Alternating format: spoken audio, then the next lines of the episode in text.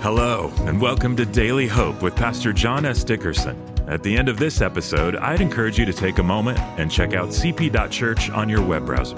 Connection Point is a church that is fully online, and we've created digital tools specifically to help you follow Jesus every day from anywhere in the world. Well, I pray this short devotional inspires and challenges you to take the next step in your faith journey. Now, let's hear from Pastor John.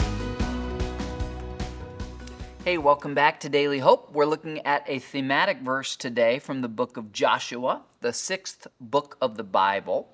And it's a really important book. Uh, I think it has a lot of application to our lives today because God's work transcends generations.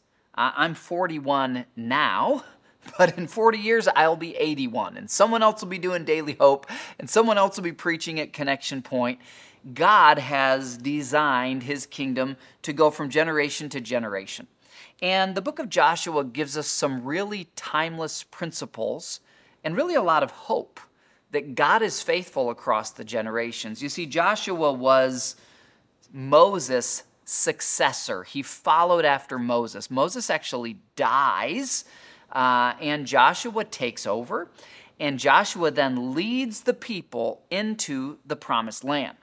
And the book of Joshua then describes kind of their conquests and their victories as they take over this abundant land that God had promised for them. Joshua 1, verse 11 says this Go through the camp, tell the people to get their provisions ready.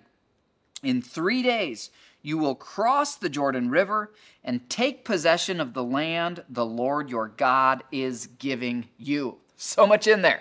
There are things that God wants to give you, but there are Jordan rivers that must be crossed. You've got to gather up, you've got to step out by faith, take your things with you, and go take possession of the land, it says. Don't just um, walk in. They're not going to be standing there with, you know, welcome signs. You're going to have to actually work to possess this land, but it's for you, and God is giving it to you. So, very interesting. I'll see you tomorrow for more.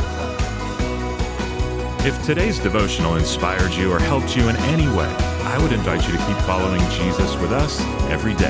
Visit cp.church to learn how to gather with us online or in person for our weekend services.